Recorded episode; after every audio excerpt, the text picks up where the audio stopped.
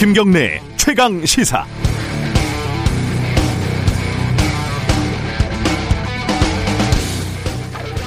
여기저기서 인용을 하도 많이 해서 일종의 상투와 같이 보이지만은 나름 멋있는 말이 있습니다.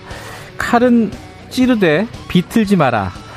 과거에 강골 검사로 유명했던 심재륜 전 고검장이 남긴 검찰 수사 10개월 중에 첫 번째 덕목이죠. 수사할 때 쓸데없이 고통을 주지 말고 절제하라는 뜻입니다. 물론 우리 검사님들이 이 덕목을 지키고 있느냐 모르겠습니다. 들어가지도 않는 칼을 억지로 밀어넣거나 엉뚱한 곳에 칼을 넣고 마구잡이로 비트는 꼴을 수없이 보아왔으니까 말이죠. 아, 제가 지금 검사 얘기를 하려는 게 아니라요. 어제 추미애 장관 아들 관련 기사 중에 이런 게 있더군요. 단독 어, 무릎 아프다던 추 아들 추미애 장관 아들이겠죠. 나랏돈 받고 프로축구단 인턴 중 이게 조선일보라는 거는 안 비밀입니다. 처음에 추 장관 아들이 프로축구 선수인 줄 알았어요. 근데 실제 팩트는 추 장관 아들이 축구단의 인턴으로 마케팅 업무를 배우고 있는데 거기에 정부 예산이 좀 들어간다는 겁니다. 기자는 추 장관 아들이 부정하게 들어갔는지 뭐 이런 거 취재하지도 않았어요. 그리고 심지어 구단에서는 무릎하고 어, 업무랑은 아무 관계가 없다 이렇게 밝히고 있고요. 그런데 기사는 이 모양 이 꼴로 나온 거죠. 심지어 장애인에 대한 비하로 읽힐 여지도 있습니다. 추장관 관련된 의혹을 보도하는 것은 당연합니다. 욕을 먹어도 권력을 감시하는 건 언론의 아주 기본적인 책무죠. 그런데 칼은 찌르되 비틀지 마라. 이걸 좀 빌려서 얘기를 하면요. 집요하게 감시하고 비판하되 왜곡하거나 무리하지는 말아야 합니다. 절제하지 못하는 칼을 잡고 있는 건 깡패, 조폭, 범죄자일 뿐입니다. 9월 11일 금요일 김경래 최강 시사 시작합니다.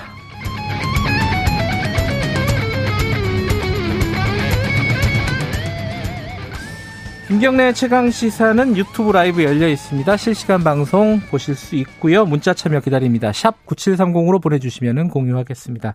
짧은 문자는 50원, 긴 문자 100원. 스마트폰 콩 이용하시면 무료고요. 일부에서는요, 텔레그램 마약방 들어보셨나요?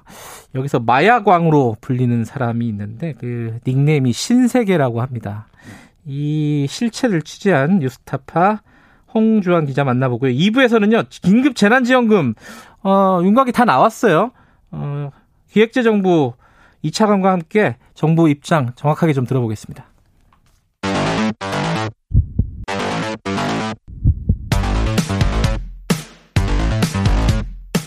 오늘 아침 가장 뜨거운 뉴스. 뉴스 언박싱. 네 오늘 아침 가장 뜨거운 뉴스 뉴스 언박싱. 고발 뉴스 민동기 기자 나와 있습니다. 아 죄송합니다. 이게 죄송합니다. 민동기 그냥 그냥 민동기 기자 나와 있습니다. 미디어 전문 기자 민동기 기자. 오늘 한마디 더 붙여드리겠습니다. 에, 긴급 재난지원금 관련해서는 저희들이 어 2부에서 인터뷰 예정돼 있지만은 이게 또 뉴스 못 보신 분들을 위해서 간략하게나마 좀 정리해 보죠. 정부가 어제 7조 8천억 규모의 4차 추경을 비롯해 가지고요. 네. 12조 4천억 규모의 긴급 민생 경제 종합 대책을 추진한다고 밝혔는데 네. 4차 추경이 편성되기는 59년 만입니다. 음. 그리고 문재인 대통령이 어제 청와대에서 제8차 비상경제 회의 비공개 토론을 주재를 했는데요. 네. 신속한 집행이 관건이다. 그래야 추석 이전에 지급이 돼서 많은 국민에게 도움이 될 수 있고 국민 필요에 부합할 수 있다. 이렇게 주문을 했다고 합니다. 네. 아, 관련 부처의 추경안이 국회를 통과하기 전에 미리 집행 준비를 할 것을 지시를 했다는 건데요. 불가피하게 추석 이후에 지원해 드려야 할 국민들에게는 추석 전에 지원 대상자라는 걸 통보해 드릴 수 있도록 해달라. 또 이렇게도 주문을 했습니다. 이게 이제 정부가 국회에 넘기는 아니고 국회에 네. 통과해야 되는 거죠. 그렇습니다. 물론. 어, 크게 보면은 소상공인들, 자영업자들 그리고 또 하나가 노동자들 네. 어, 그 두 부류로 나눌 수가 있는데 먼저 소상공인 관련된 거 얘기 잠깐 해보죠. 4차 추경의 절반가량인 3조 8천억 정도는 소상공인, 자영업자와 중소기업 지원에 사용이 되는데요. 네. 특히 사회적 거리두기로 피해를 본 소상공인을 위해서는 최대 200만 원을 지원을 하도록 되어 있습니다. 네. 매출과 상관없이 뭐 유흥업종이라든가 무도장 운영, 운영업을 제외하고요. 네. 전국 고위험 시설 업종과 수도권의 학원 독서실 등의 업종에는 200만 원을 또 지원을 하도록 되어 있고요.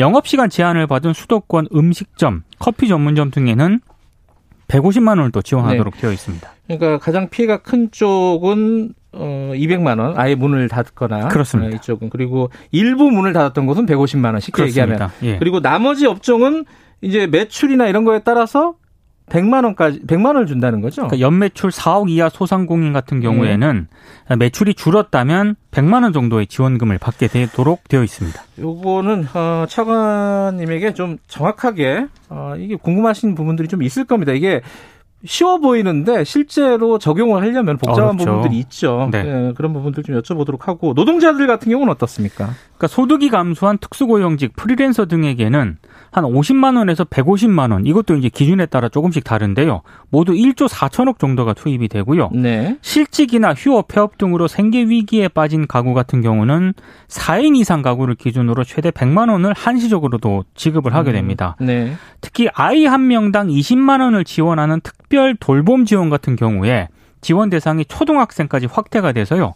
532만 명의 혜택을 음. 받도록 되어 있습니다.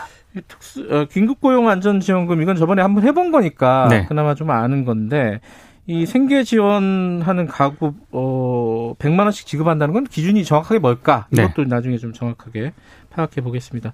통신비 2만 원씩 지급한다는 건 논란이 있는데 그것도 네. 여쭤보죠 나중에. 네. 어, 삼성 이재용 부회장 관련된 공소장이 공개가 돼서 여기저기 분석 기사가 나오고 있는데 언론과 관련된 내용들이 좀 있어요. 그러니까 검찰이 지난 1일 이재용 부회장 등을 기소를 하지 않았습니까? 네. 법원에 이제 공소장을 제출했는데 이게 일부 언론이 입수를 해서 공개를 했습니다. 네. 아, 삼성이 2015년 7월 제일모직 삼성물산 합병안 통과를 위한 임시 주총을 앞두고 언론사를 상대로 전방위적인 여론 조선 작업을 작업을 벌인 것으로 나타났고요. 네. 어, 이 무렵 삼성이 무려 나흘 동안 36억 정도의 광고를 언론사들에게 발주한 것으로 또 나타났습니다. 음. 2015년 6월 4일 미국의 그 헤지펀드 엘리엇이 삼성물산 지분 보유 사실을 공개를 하면서 반대 분위기를 주도를 하지 않았습니까? 네. 이때 엘리엇을 시세 차익만 노리는 투기 세력으로 규정을 해서 일반 대중은 물론이고 투자자가 합병의 문제점을 제대로 인식하지 못하게 할 목적이었다. 이게 음. 이제 검찰의 판단입니다. 네. 당시에 이제 엘리엇이 문제가 있다. 그리고 국민연금 보고 어, 뭐, 백기사 역할을 하라, 이런 기사들이 그렇습니다. 굉장히 많았잖아요. 실제로 엄청나게 보도가 예, 됐습니다. 근데 그게 이제 삼성의 광고하고 연관이 있다. 검찰은 지금 그렇게 보고 있는 거네요. 그렇습니다. 그렇죠?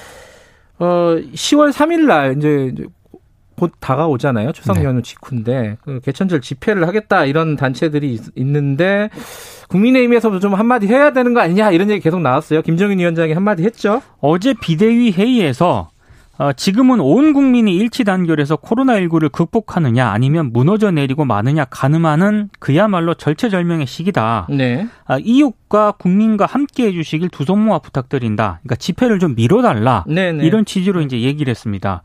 아, 원래 그 광복절 집회에 또 일부 전직 의원 등이 참석을 하지 않았습니까? 네. 그때 적극적으로 좀 제지를 안 했다라는 그런 비판을 받았는데 이번에는 선제적으로 좀 집회 자제 메시지를 낸 것으로 음. 풀이가 되고 있습니다.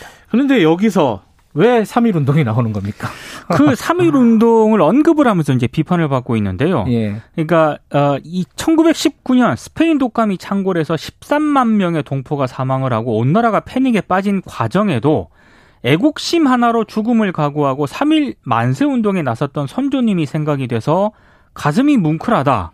이렇게 얘기를 한 겁니다. 김 위원장이요. 그렇습니다. 예. 그러니까 한마디로 이제 어, 집회는 좀 자제를 해달라 이렇게 당부를 하면서 보수 세력의 반정부 집회를 3일 운동에 빗댄 건데요.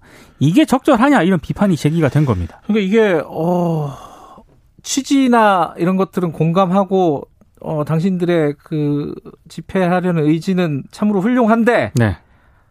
멈춰달라 이렇게 해석이 될 수도 있는 거네요. 그러니까 그렇죠? 다 좋은데 코로나19 때문에 좀 자제를 해달라 음. 이런 취지로 해석이 가능한 거죠. 민주당은 좀 어, 여기에 대해서 반발했겠어요. 그러니까 망언이라고 지금 비판을 했고요. 뭐 우원식 의원, 진성준 의원, 이하경 의원 등이 일제히 페이스북에 네. 구구 세력을 3일 만세 운동에 나선 선조로 격상시켜 버렸다라고 비판을 했고 네. 망언이다. 굉장히 좀 격한 어조로 음. 비판을 쏟아냈습니다. 김정인 위원장도 한마디 했지만 안철수 대표도 국민의당 대표도 한마디 했죠. 그러니까 이제 지금 당장 개천절 집회를 전면 취소해주기 바란다라고 얘기를 하면서 음. 국민의힘을 향해서요 개천절 집회 참가 참석자를 출당 조치하라 이렇게 요구를 했거든요. 음, 강하게 얘기했군요. 예. 그러니까 다른 당의 출당 조치까지 언급을 했는데 이왜 네. 이렇게 언급을 했느냐를 두고 정치권에서는 아, 그러네요. 국민의힘이 예. 일부 강경 당원과 결별을 하면 연대할 수 있다는 의사를 좀 아, 간접적으로 아. 내비친 것 아니냐 이런 해석이 나오고 있습니다. 무슨 말만 하면 해석들이 언론들이 이런 해석을 네. 되게 좋아합니다. 어, 어찌됐든 간에, 이제 뭐, 3.1운동 그거는 약간, 어, 구설이라고 보고요. 이제 김정인 위원장도 그렇고, 안철수 대표도 그렇고, 공통적으로 집회, 요번 집회는 하지 마라. 그렇죠. 알아달라. 이렇게 호소를 하고 있는 거니까, 뭐, 얘기를 들었으면 좋겠는데, 그것도 그쪽 반응은 그렇지는 않아요. 그죠? 김종인 위원장에 대해서 오히려 막 비판하면서, 그죠? 성토를 하고 있죠. 지금 예. 분위기는.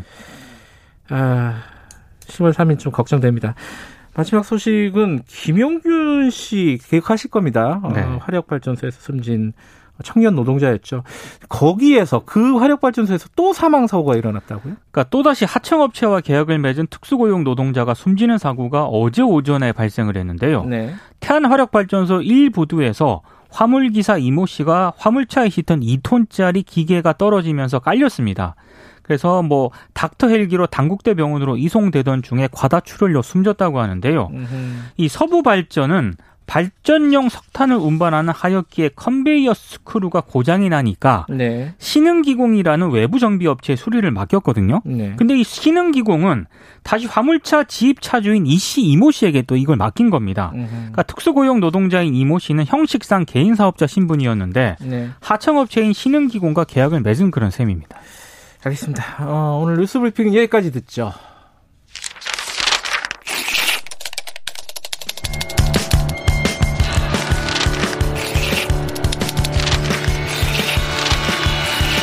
민동기의 저널리즘 M. 네, 저널리즘 M 오늘은 어떤 주제를 가지고 얘기를 해볼까요? 그 포털 관련한 아이템을 가져왔는데요. 윤영찬 의원 얘기 때문에 갖고 오신 거군요. 예. 네. 근데 이제 윤영찬 의원은 뭐 본인도 사과를 했기 때문에 네네. 이걸 다시 언급을 하진 않겠고요. 예. 오늘 할 얘기는 포털의 뉴스 공정성과 인공지능에 대해서 한번 얘기를 해보고자 합니다. 그러니까 포털이 어, 정치적으로 좀 편향돼 있다. 혹은 뭐 공정성에 문제가 있다. 이건 굉장히 오래된 얘기입니다. 그죠? 그러니까 이게 고전처럼 인용되는 사례가 있습니다. 네. 2007년 진성호 당시 한나라당 의원의 발언인데 네이버는 평정됐는데 다음은 폭탄이라 예의주시하고 있다. 이 발언은 항상 인용이 되거든요. 네, 이분 요새 뭐 하시나 몰라요. 근데 이제 포털 뉴스 배치를 둘러싼 논란은 특정 뉴스가 불거질 때마다 그리고 선거 기간을 전후로 계속 논란이 제기되고 있고요. 네. 이게 이번에 터진 가라고 봐야 될 것 같습니다. 예. 근데 이게 그 이런 논란이 있어서 이 포털 업체들이 어, 인공지능에 그냥 맡겨버리자 이렇게 논란 이게 결론을 내린 거였잖아요. 그러니까 그죠? 공정성 논란이 불가피하다 보니까 포털이 찾은 기술적 해법이 바로 인공지능인데요. 네. 그러니까 네이버 같은 경우에는 아예 그 뉴스 편집 기능을 자체 언론사에 맡겨버렸고요. 네.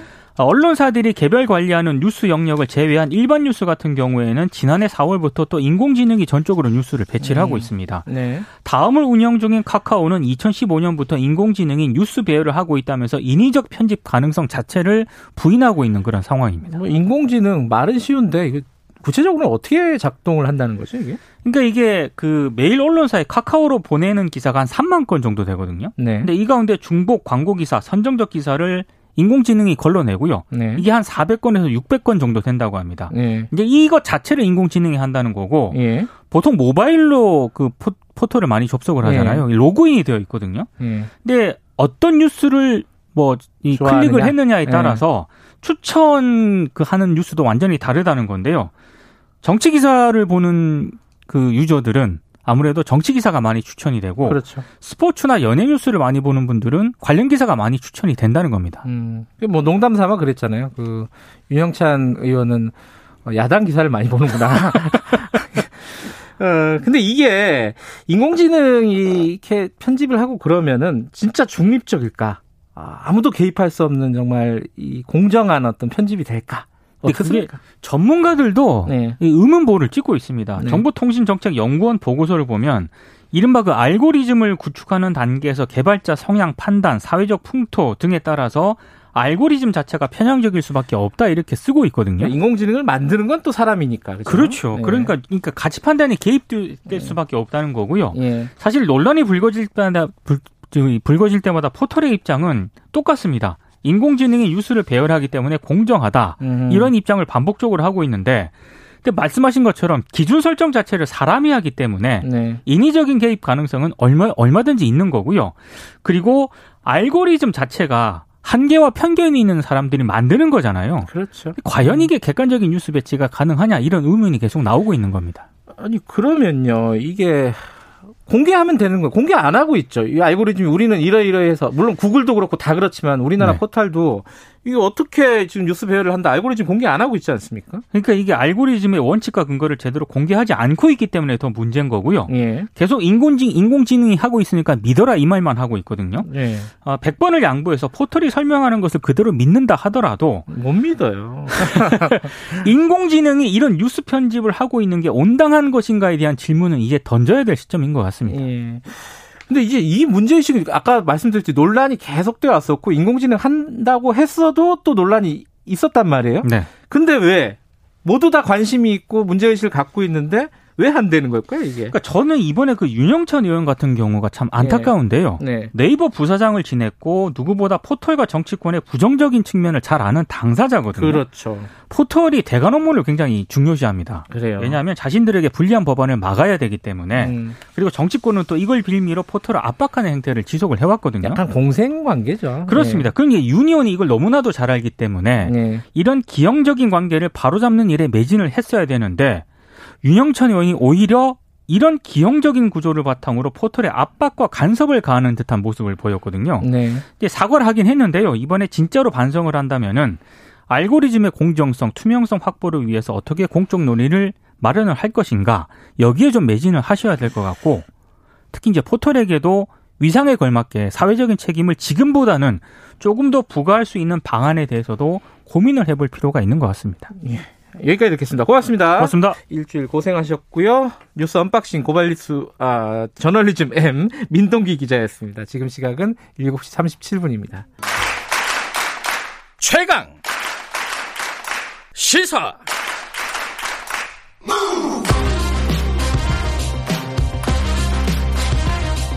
지금 여러분께서는 김경래 기자의 최강 시사를 듣고 계십니다.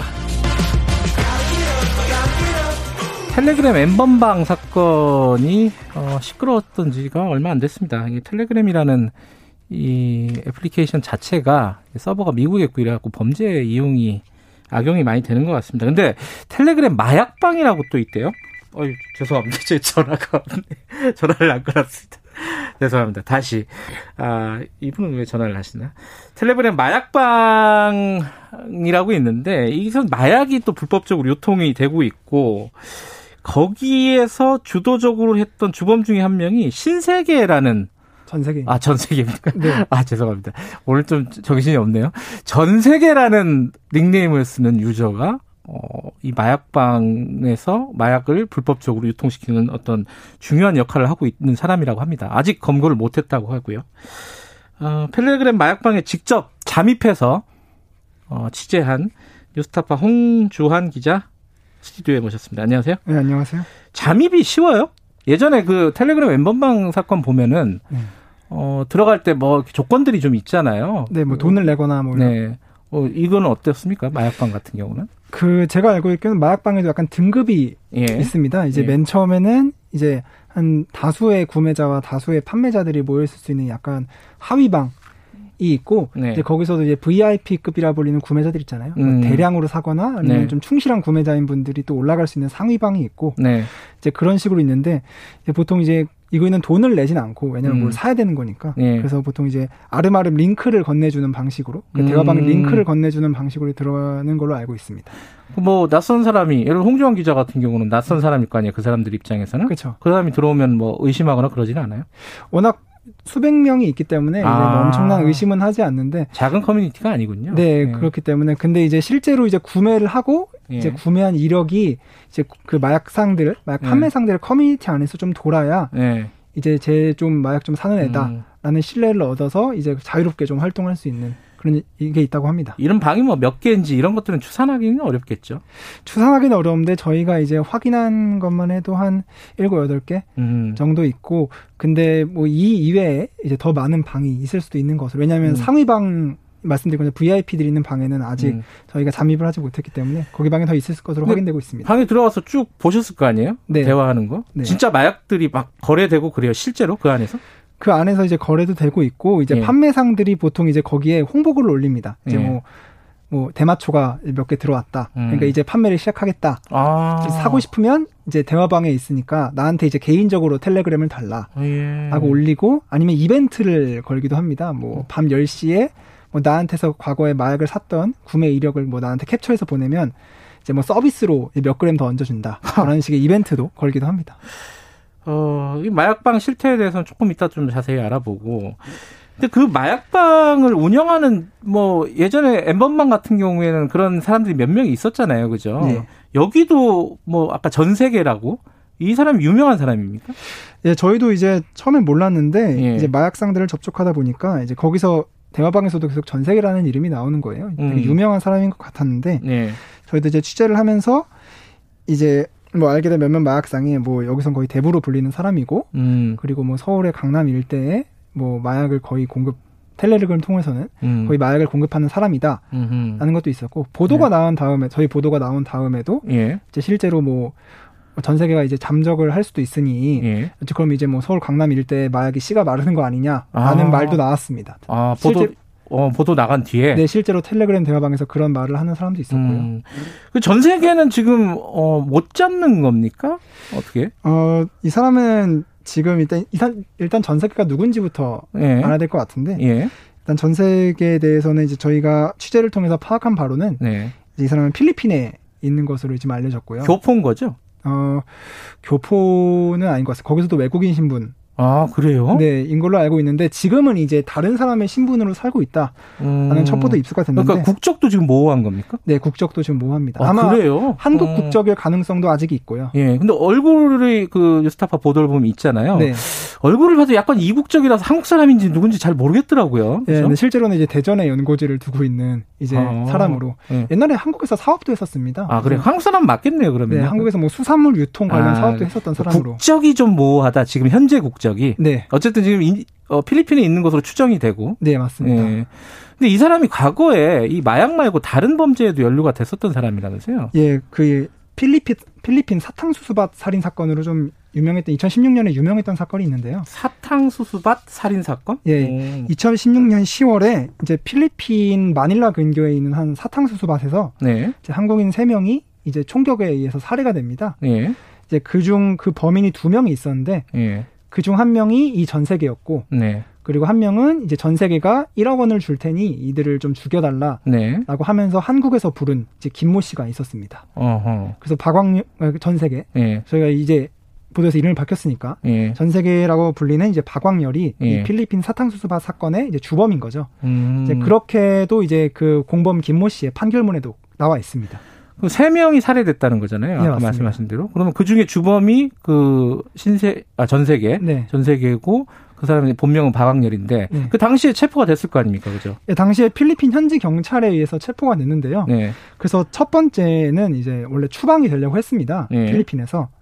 그래서 이제 외국인 수용소에 있었는데, 네. 근데 외국인 수용소 이제 지붕을 뜯고 탈주를 했고요, 처음에. 아, 탈출, 아, 그 일종의 탈옥이네요. 그죠? 탈옥을 했고, 예. 그 다음에 또 잡혔습니다. 아, 또 잡혔어요, 또? 네, 어. 그, 그 전 세계에 그 필리핀 현지 여자친구가 올린 그, 뭐 SNS 사진을 보고 예. 경찰이 이제 얘가 어디 있겠다 해서 잡았는데 예. 이제 그 다음에는 이제 재판 예. 정을 오가지 않습니까? 예. 감옥에 있으면서 그러다가 이제 간수들이 이제 식당에 들렀습니다. 예. 근데 전 세계가 화장실을 가고 싶다고 하니까 음... 간수들이 화장실을 혼자 보내줍니다.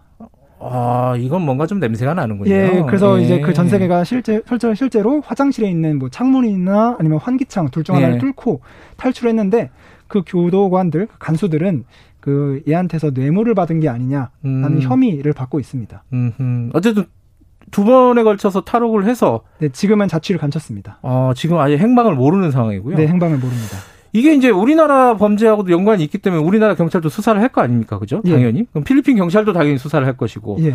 그럼 뭐 이렇게 보통 우리 영화에서 보듯이 뭐 인터폴, 음. 뭐 공조, 뭐 이런 거 하는 거 해갖고 빨리 음. 잡아야 되는 거 아니에요? 못 잡고 있는 거예요? 그래서 실제로 저희가 취재를 해본 결과 이제 예. 경찰청 인터폴 예. 쪽에 이제 그 전 세계라고 예. 불리는 박광렬 전담팀 이 꾸려져 이미 꾸려져 있었고 아 그래요. 예, 잡으려고 피, 하고는 있군요. 예, 필리핀 현지 경찰랑 계속 공조를 하던 와중에 음. 이제 코로나가 갑자기 터지면서 이제 왕래가 쉽지 않아서 음. 잠깐 막혀 있던 상황이었는데 지금 다시 또 공조를 음. 해서 찾고 있다고는 하는데 아직까지는 이제 그의 은신처를 파악하지 못한 것 같습니다. 어쨌든 어, 한국에서 사업을 하던 음. 정리를 해보면 그 박광렬이라는 어, 닉네임 전 세계가 어, 필리핀에서 청부살인 같은 사건에 연루가 됐다가 네. 잡혔다가 두 번에 걸쳐서 탈옥을 해서 지금 자취를 감춰버렸다. 네. 근데 마약을 본격적으로 손댄 건 언제예요, 이 사람이? 그거에 대해서는 저희도 아직 오리무중인 상황인데 예. 이제 저희가 접촉한 마약범 제2 그러니까 예. 전 세계 심부름꾼으로 활동했던 예. 마약범 제2에 의하면은 이제 자기한테 연락이 온 거는 음. 이제 박용렬이 탈옥한 게 2019년 10월입니다. 예. 근데 2019년 11월쯤에 자기한테 이제 뭐 내가 사업을 하려고 하는데 그러니까 마약 사업을 하려고 하는데 네. 같이 좀 하자. 라고 연락이 왔다고 하니까 예. 그 전부터 좀 이제 계획을 세우지 않았나 탈옥하자마자 아마 새로 계획을 세우지 않았나 어쨌든 있습니다. 파악된 거는 2019년 말부터는 네. 마약 산업에 손댔다 이건 네. 팩트가 되는 거군요. 예. 그러면 한 2년 2년 정도 된 건데 어, 횟수로 아니, 2년. 네. 네. 횟수로 2년. 1, 년이 채 안 됐군요. 그렇죠. 근데 그 사이에 전 세계라는 그, 음. 그 사람이 이 마약 시장을 음. 상당 정도 장악을 했다. 이렇게 보면 되는 거예요? 예.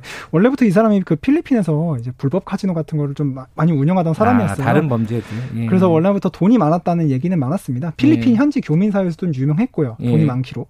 그래서 이제 그 자본력을 이용해서 음. 다량의 마약을 공급하면서 좀 우뚝 서지 않았나 생각하고 음. 있습니다. 텔레그램 마약왕이라고 불린다는데 자 그러면은 마약이라는 게 사실 텔레그램으로 뭘 할 수는 없는 거잖아요. 실제로 받아야지 뭘 할 수 있는 그렇죠. 거잖아요. 유통은 어떻게 된다는 거예요? 필리핀에 그러니까 오리무종 아무도 음. 은신처를 모르는 어 마약왕이 음. 어, 어떻게 한국에 유통을 시키는 겁니까 이게? 어 그러니까 흔히 말하는 상선 그러니까 상선은 뭐예요? 상선이 이제 마약을 공급하는 총 책임자. 아 그래요? 라고 음. 할수 있는데 그 사람이 이제 필리핀에 전 세계에 있으니까 네. 전 세계가 이제 마약을 이제 뭐 제조하거나 예. 구해서 이제 국제 택배나 아니면은 항공편으로 보냅니다. 항공편, 한국으로요? 네. 음. 항공편으로 보낼 때는 이제 지게라고 불리는데 예. 이제 알바를 써서 너의 음. 짐에 마약을 몇 뭐몇 뭐 킬로 좀 넣어서 보내라라고 음. 한다고 합니다. 예. 근데 그 중에서 이제 중요한 거는 이제 열 제가 듣기로는 10번 중에 예. 3번만 세 번만 성공을 해도 일곱 번은 공항에서 잡히고 아. 세 번만 몰래 들여와도 이득이다. 왜냐면은 이제 원 제조가와 예. 소매가의 차이가 워낙 크기 때문에 아. 세 번만 들어와도 성공이기 때문에 국제 택배나 이런 거를 많이 이용하고 확률 확률 싸움이군요 이거는 네 확률 음. 싸움이고 그래서 거기서 마약상들이 말하기로는 뭐 저희가 보기에는 뭐 마약견도 있고 네. 뭐 검색 시스템이 되게 잘 되는 그러니까, 것 같지만 아, 못 들어오는 줄 알았는데요. 네 그렇게 수많은 화물을 다 잡아낼 수는 없다. 그래도 한 2, 30%는 들어올 수 있다라고 음. 보는 보는 것 같더라고요. 음. 이제 그렇게 들어와서 한국에 들어온 마약이 네. 이제 흔히 말하는 중간 판매책들 예. 이 이제 전국에 뿌리고요. 예. 그리고 그거를 토대로 또 밑에 있는 사람들이 이제 구매자를 네. 통해서 구매자한테 전달을 하는 방식입니다. 그러니까 텔레그램으로 그거를 이제 주고 사고 파는 거예요. 그 왜냐면은 이게 음. 돈이라는 게 계좌가 필요할 수도 있고 어떤 음. 식으로 거래를 하는 거예요, 얘들은? 이게 과거에는 무통장 입금이 많았는데 예. 그래서 이제 보통 대포 통장을 이용하거나 음. 하는 방식이 많은데 지금 같은 경우는 비트코인 아, 암호화폐를 사용을 합니까? 네, 암호화폐를 아. 사용하는 경우도 많고 이제 흔히 말하는 이제 검은 암호화폐라는 예. 게 있습니다. 그래서 뭐 몇몇 나라에서 불법이 된 예. 그래서 외국 에서만 통용되는 암호화폐를 이용해서 예. 거래를 하는 경우도 있습니다. 예. 그래가지고 이 직접 그 판매를 했던 사람들하고도 접촉을 해봤어요? 예, 저희가 총 두 명, 예. 두세 명 정도 접촉을 했는데, 예. 어, 한 명 같은 경우는 이제 전 세계의 예. 중간 판매책이었던 사람을 접촉했는데, 어, 그 사람 같은 경우에는 이제 텔레그램으로 텔레그램으로만 연락을 했기 때문에 전 세계가 누군지 자기는 잘 모른다라고 말을 했고요. 방, 아까 말씀드린 마약범 제이 같은 경우는 음. 직접 그 사람은 필리핀에서 음. 이제 박광렬을 만난 사람이기 때문에 음. 이제 박광렬의 정체를 알고 있었습니다. 자, 그럼 여기까지가 사실상 전산거고 네. 이 어, 실제로 그 이런 텔레그램 방이라든가 마약이 우리 사회에 어느 정도로 확산돼 있는지 이게 또 핵심 아니겠습니까? 어느 정도예요? 어, 취재를 해본 결과는? 어, 취재를 해본 결과 이제 네. 뭐 전 세계가 들여오는 마약은 한 달에 60kg 정도, 60kg요? 정도인 것이라고 이제 마약범 제의는 말했는데 예. 이게 보통 1g에 한 4, 50만 원 정도 합니다. 예. 그러면 이제 60kg면 6만, 6만 배를 곱해야 되니까 240억에서 300억 시가 음, 추정만 이렇게 단순 계산하면은 네 단순 계산 예. 그렇게 할 수 있고요. 예. 그 이외에도 더 많은 마약상들도 있기 때문에 예. 아마 이 미치는 양은 정말 클 것으로 보입니다.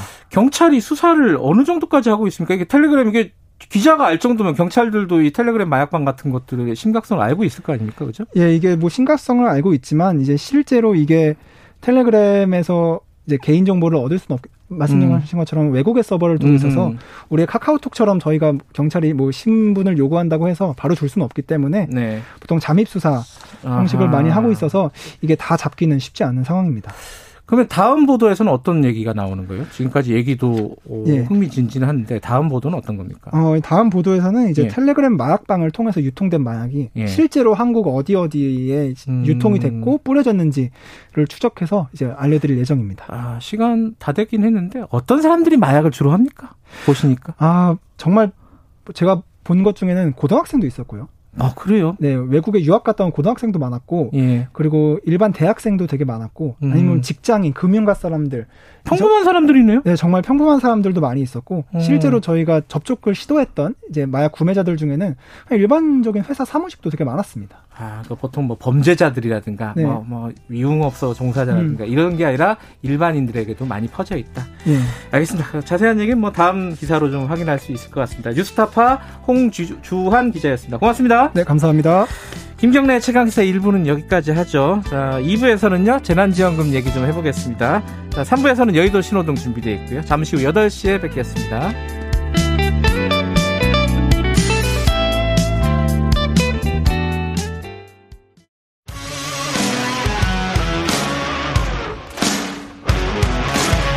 뉴스타파 기자 김경래 최강 시사.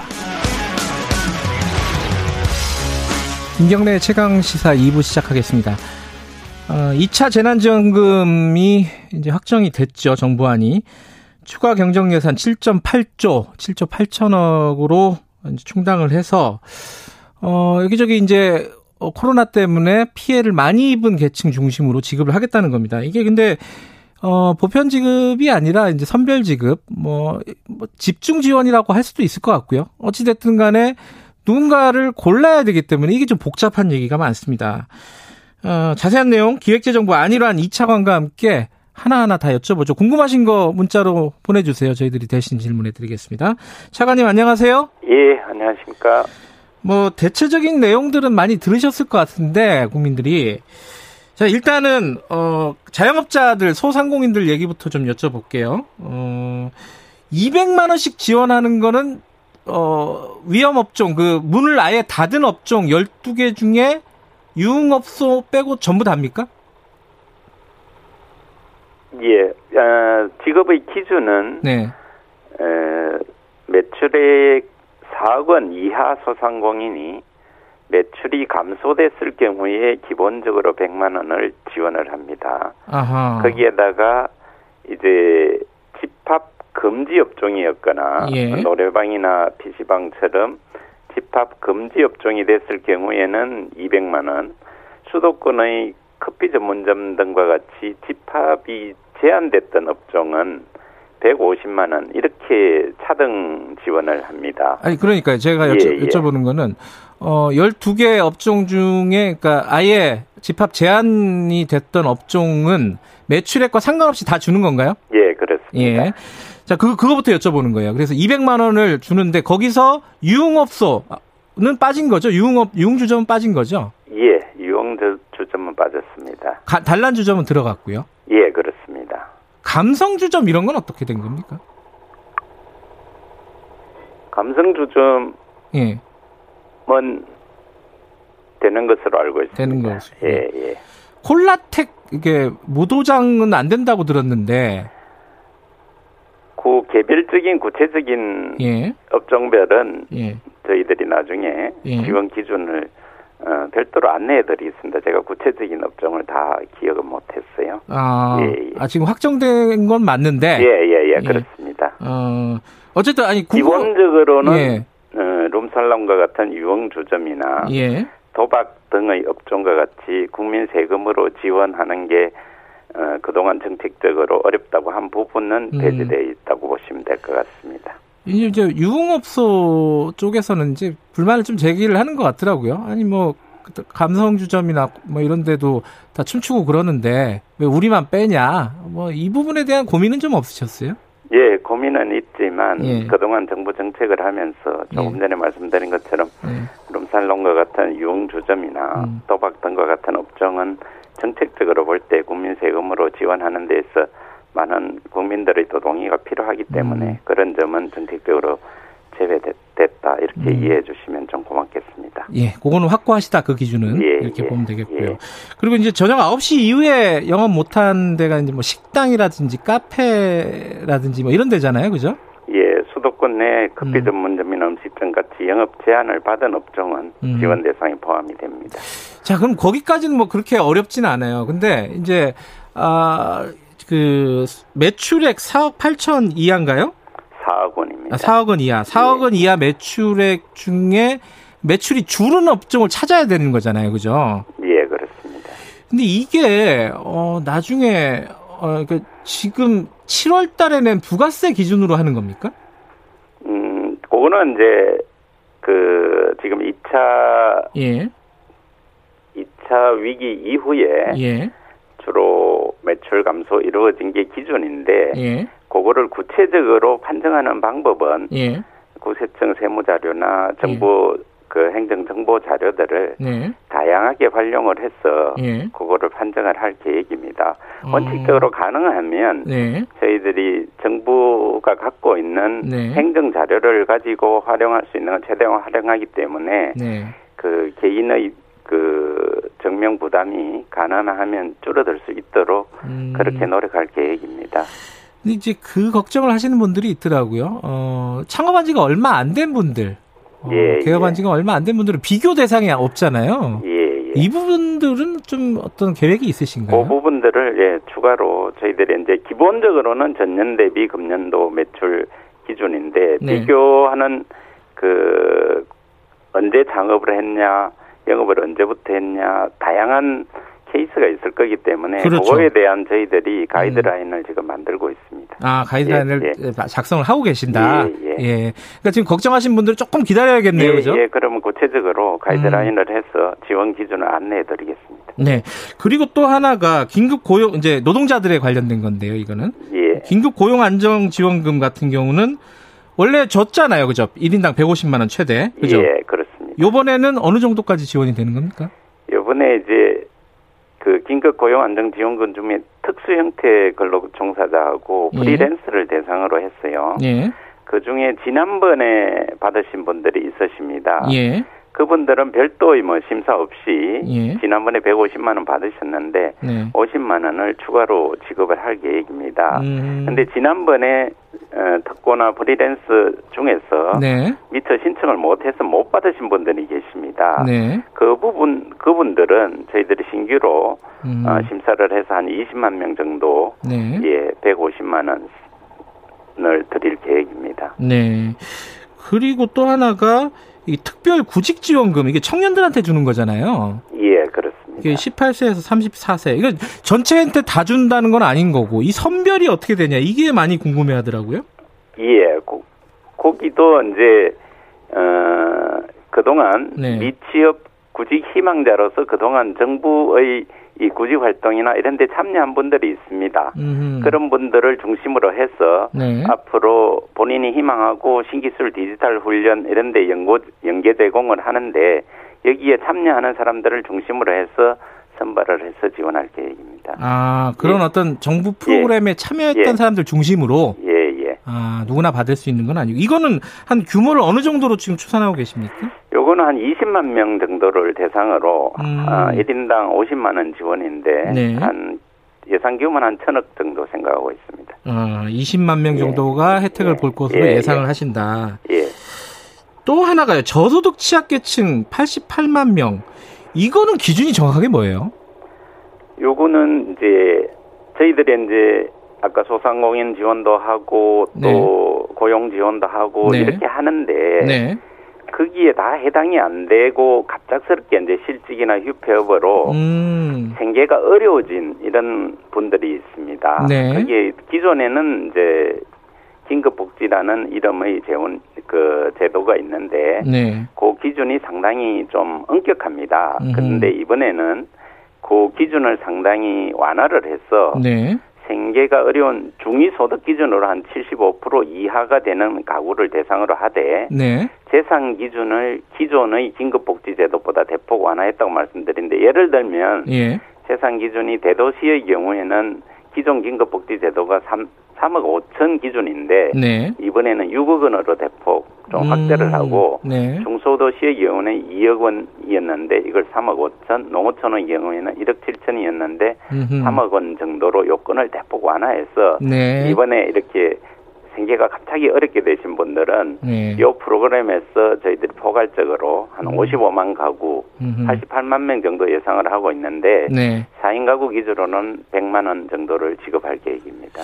어, 요거는 그럼 본인이 신청을 해야 되는 겁니까? 아니면 정부가 찾아서 주는 겁니까? 요거는 본인이 신청을 해야 됩니다. 아, 지자체로 음. 신청을 하시고 네. 지자체에서 지방자치단체에서 대상자를 예 선정을 해서 지원할 계획입니다. 어쨌든 대폭적으로 재산 기준을 완화를 했지만 재산 기준에 부합이 되고 그리고 최근에 뭐 실직을 했거나 어, 어떤 폐업을 했거나 이런 분들 예. 아, 앞에서 말씀하신 자영업자라든가 뭐 고용 관련된 어떤 지원에 포함되지 않는 분들이 지원을 하면 되겠다는 거죠. 예, 그렇죠? 그렇습니다. 중복 지원은 안 되고요. 예. 음, 그렇군요. 또 하나가 이게 여러 가지 질문들이 있는데 이건 질문 조금 이따 여쭤보도록 하고요. 논란 중에 하나가 어, 통신비 2만 원씩 지급을 하는 겁니다. 13세 이상 전, 전 인구에게 주는 거죠. 이거는 13세 이상. 예, 그렇습니다. 이거는 어 도대체 왜 주는 거냐? 이게 선별로 한대 놓고 이거 사실상 보편 아니냐? 어, 좀 생뚱맞다. 전체적인 그림에서 보면은 어떻게 평가하세요? 이 부분은 이제 코로나 확산됨에 따라서 사회적으로 비대면의 경제적, 네. 사회적 활동이 많이 증가했지 않습니까? 예. 그 부분 증가에 대한 어, 통신비 증가 네. 이 부분을 고려한 것이다 이렇게 이해를 해주시면 좋겠습니다. 예를 음. 들면 음. 청소년들의 경우는 원격 교육이 상당히 증가하고 있고요. 예. 청, 청장년의 경우에도 뭐 비대면의 경제 활동이 증가하는데 네. 어르신 분들도 보면 스마트폰 기반의 네. 서비스 이용 등이 대폭 확대되고 있지 않습니까? 예. 이런 부분들에 대한 비용 증가 그 부분을 일부 지원하는 음. 것으로 이렇게 좀 이해를 해주시면 좋을 것 같습니다. 근데 이게 어, 통계를 보면요, 통신 3사 1인당 평균 매출 같은 경우에 작년보다 줄었어요. 그러니까 이게 비용이 안 늘어났는데 왜 보전을 해주냐 이런 좀 약간 돈을 받으면서도 의아한 왜냐면 이게 결국은 국민들 세금이니까요. 예, 그렇습니다. 그러니까 이게 좀 면밀하게 따지고 만든 정책이 맞느냐라는 생각을 여기저기서 하는 것 같아요. 어떻게 생각하십니까 이 부분은? 하여튼 비대면 활동이 늘면서 네. 국민들의 데이터 이용 부담이 늘어날 것으로 생각을 했어. 아니 근데 실제 그 통계가 안 늘어나가지고 지원으로 예 음. 설계를 한 걸로 이해해 주시면 좋겠습니다. 이 어쨌든 지금까지 말씀하신 부분들은 국회에서 그 확정이 돼야 되는 부분인 거죠? 예 그렇습니다. 음. 이 추경안은 네. 국회의 심의 의결을 거쳐야 확정이 음. 됩니다. 네. 예, 그래서 국회 통과 과정이 남아 있습니다. 수정이 될 여지도 있다 이렇게 보면 되겠네요, 그죠? 어, 그 부분은 뭐 국회 심의 권한이라 음. 제가 따로 말씀드리긴 곤란합니다. 그런데 그 통신비를 하나 더 여쭤보면요, 이게 이제 어. 통신비에 대한 부담 때문에 줬다 이런 측면도 있지만은 사실 이제 전체적으로 경제적인 효과를 봐야 되잖아요. 이게 예, 예. 어, 대기업들 통신 3사한테 결국 직접 들어가게 되는 돈이고 어, 소비 유발 효과라든가 이런 것들이 굉장히 좀 미미할 것 같다. 이건 뭐 이재명 지사도 그렇게 얘기를 하고 여야에서 좀 그런 얘기들이 계속 나오고 있는 것 같습니다. 이 지적은 어떻게 생각을 하세요? 조금 전에 말씀드린 것처럼 예. 이 사업은 뭐 성수 효과를 염두에 둬서 네. 사업을 선택했다고 하기보다는 네. 국민들의 데이터 이용 부담을 줄여서 네. 비대면의 학습이나 원격 근무 등 이 비대면 서비스 산업 이용의 증가에 대한 음. 대응으로 저희들이 고려를 했다고 이해를 음. 해주시면 좋겠습니다. 이게 이제 기재부 차관님이시니까 이게 좀 전체적인 얘기를 하나 여쭤보고 싶은데 사실 1차 지원금 때는 어, 보편 지원을 하지 않았습니까? 예. 2차 때도 2차 때는 이제 이제 선별 지원인데 사실상 전체적으로 보면은 어, 그러기도 하고 이제 선별 지원 안에 또 이런 통신비 같은 것들이 들어가 있고요. 그래서 이게 야당에서는 이렇게 얘기를 해요. 이게 원칙이 없고 그때그때 달라요 이런 지원이냐. 뭔가 이게 정부의 어떤 재난지원금에 대한 철학과 원칙 이런 것들이 좀 보여야 되는데 그게 안 보인다. 이 평가는 좀 박한가요? 어떻게 평가하십니까? 정책을 하면서 정책을 할 때의 여건을 예. 좀 이해를 해야 되겠죠. 1차 네. 제한 지원금 지원 시에는 네. 에, 코로나 상황이 많이 좀 안정돼 있는 상황이다. 네. 에, 소비 촉진이나 이런 부분들에 대한 정책적 고려도 많이 고려된 사안이라고 볼 수 있고요. 예. 지금은 소비를 활성화해서 하는 것보다는 네. 상대적으로 지금은 이제 이동 제한이나 이런 게 아직도 어려운 상황이기 때문에 예. 직접적으로 피해를 입은 곳에 지원하는 음. 그게 더 효과적이다. 음. 또 지난번보다 지금 이제 4차에 걸친 추경을 하다 보니까 네. 지금 국가 채무가 굉장히 많은 많이 늘었습니다. 네. 그래서 그 한정된 재원을 좀 더 효과적으로 하려면 네. 피해를 입은 곳 계층에 직접적으로 음. 더 지원하는 게 더 필요한 시점이 됐다. 예. 그렇게 조금 더 이해를 해주시면 좋겠습니다. 그러니까 그걸로 이해를 해도 그럴 거면은 이런 통신비 지원을 차라리 그러면 저소득층이라든가 취약계층에 더 두텁게 지원을 하는 게 논리적으로도 맞고 그게 더 도움이 되지 않겠느냐라는 지적이 나올 수밖에 없는 거 아닌가요? 예, 뭐 그런 지적도 할 수 있다고 생각을 합니다. 예. 다만 이제 긴급히 지원해야 되는 사안에서 네. 그러한 구체적인 것을 고려할 경우에 예. 별도의 선별 기준 또 시, 시간 이런 네. 점도 또 같이 좀 고려돼야 되는 점도 있는 거 아닌가 이런 예. 생각이 듭니다. 지금 청취자분들이 아주 구체적인 질문들을 좀 주고 계시는데 지금 차관님이 이게 설명을 해주실 수 있을지는 잘 모르겠습니다. 일단 궁금한 게 있으면 어디로 문의하는 게 가장 좋을 것 같습니까 지금? 아, 궁금한 게 있으면 예. 저희들이 지금 그 특히 소상공인 부분하고 네. 이런 부분들은 지금 콜센터를 저희들이 마련하고 있습니다. 아, 아직 마련 안 돼 있고요. 지금 네. 아마 아직 번호를 땄는지 모르겠는데 콜센터를 마련하기로 음. 했기 때문에 그 네. 번호를 알려드리도록 하겠습니다. 알겠습니다. 그건 예. 나중에 네. 어, 알려주시면 저희들이 방송에서도 한번 예. 홍보를 해드리도록 하고요. 예. 그 이게 이제 꼭 물어봐달라는 사람이 있어가지고 공사오사님인데 급여를 유치원이 후원을 해가지고 못 받고 있대요. 이런 분들도 해당이 됩니까? 아까 말씀하신 그 저소득층 지원이라든지 이런 부분에? 제가 이거 구체적인 케이스를 지금 여기서 다 말씀드리기는 어렵고 그거는 예. 나중에 콜센터나 관계부처로 음. 문의를 주시면 예, 예, 예, 저희들이 자세히 답변드리도록 하겠습니다. 알겠습니다. 그럼 예. 그렇게 하고요. 아까 예. 재정 문제 잠깐 말씀하셨는데 그거 한, 한두 가지만 여쭤볼게요. 어, 요번 거는 전액 다 국채 발행을 해야 되는 거죠. 빚을 져야 되는 거죠. 예. 이 재정 건전성 문제 제기하시는 분들도 있습니다. 물론 우리 여력 많다라고 한 쪽도 있는데 차관님이 보시기에는 어떻습니까? 앞으로 계속 이런 거 해야 되잖아요. 3차, 4차. 지금 금년 들어서 유례 없이 네 차례에 걸친 추경을 하다 보니 네. 국가 채무가 굉장히 빠른 속도로 증가했다는 게 사실입니다. 네. 국가 채무 비율로 보면 GDP 대비 국가 채무 비율이 19년도에 37.7%였는데 네. 금년도에 43.9%까지 늘게 되는 문제가 있습니다. 네. 그러나 이거는 이 코로나 위기라는 특별한 이런 상황에서 위기 극복의 불가피한 측면도 또 있는 점도 좀 이해를 해 주셔야 될 부분인 것 같습니다. 음흠. 코로나 위기는 우리나라만 있는 게 아니고 지금 다른 나라도 같이 하고 있기 때문에 네. 다른 나라하고 같이 비교를 해보면 우리는 그래도 상대적으로 양호한 편이다. 네. 예를 들면 저희들 일반 정부 부채가 네. 우리나라가 한 40% 가까이 됩니다. GDP에. 네. 근데 OECD 평균이 한 109% 정도 수준이기 때문에 네. 그 점에서는 상대적으로 양호 양호한 편이고 네. 그다음에 금년도에 코로나 위기 극복 과정에서 부채가 늘어나는 정도를 IMF가 전망한 게 있는데 네. 한국이 한 7.6% 정도로 전망이 되고 세계 평균이 18.7% 정도 늘어나는 걸로 전망이 됩니다. 예. 이런 IMF 전망 등에 의하면 상대적으로는 뭐 우리나라가 양호한 편이라고 이해는 음. 할수 있지만 그래도 저희들 재정을 관리하는 입장에서는 중기적으로 우리나라 재정 건전성을 유지해 나가는 게 굉장히 중요하다고 생각합니다. 알겠습니다. 그래서 내년도 음. 예산하면서 강력한 지출 구조정하고 경제가 정상화되면 재정 지출 증가율도 적정 수준으로 낮추고 그런 노력들을 적극적으로 해 나갈 계획입니다. 당장 국민들 궁금한 것 중에 하나가 추석 전에 진짜 지급이 다 되겠냐? 이게 2주 조금 더 남았잖아요. 추석 전에 예, 예. 시간이 많지는 않아요. 현실적으로 예. 가능합니까?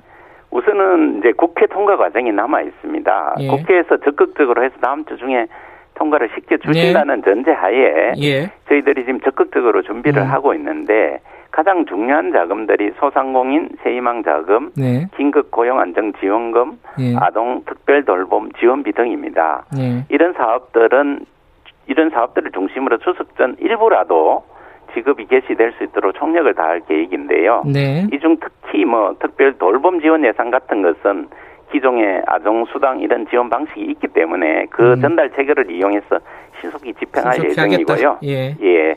그다음에 특고와 프리랜스 이것도 지난번 지급 대상자 한 분들에게는 음. 신속히 집행하도록 하고 심사를 해야 되는 부분은 절차를 대폭 간소화해서 빠른 시간 내에 하도록 노력을 하겠습니다. 알겠습니다. 지금 계속 상황이 안 좋아지거나 혹은 장기화되거나 이러면은 3차, 4차 지원금 어 그것도 좀 고민하고 계신 건가요?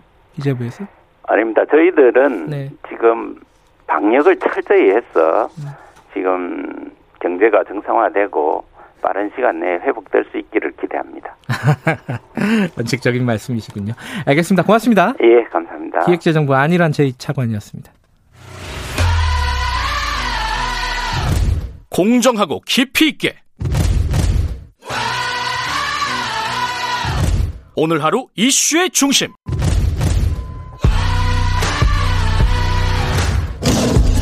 김경래의 최강 시사.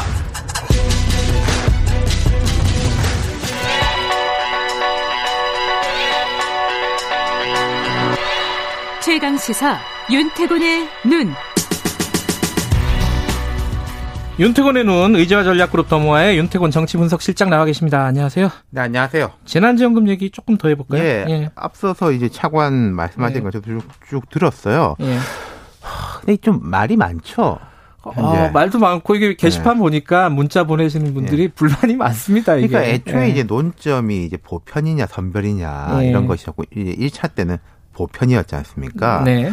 그때는 이제 선거 앞이기도 한 환경도 있었기도 하고 또 이게 초유의 사태기도 하고 음. 그렇게 논쟁이 크진 않았는데 이번에 시작 때부터 좀 논쟁이 있었죠. 저도 한두 번 소개시켜 드린 것 같았는데. 네, 맞아요. 예. 하지만 이제 선별적으로 가닥 잡힌 것이고 정부, 여당 지도부, 야당, 야당은 일야당 음. 음. 모두 같은 생각이었죠. 또 진보 진영 일부에서도 이번은 선별이 맞다고 힘을 보태기도 했어요.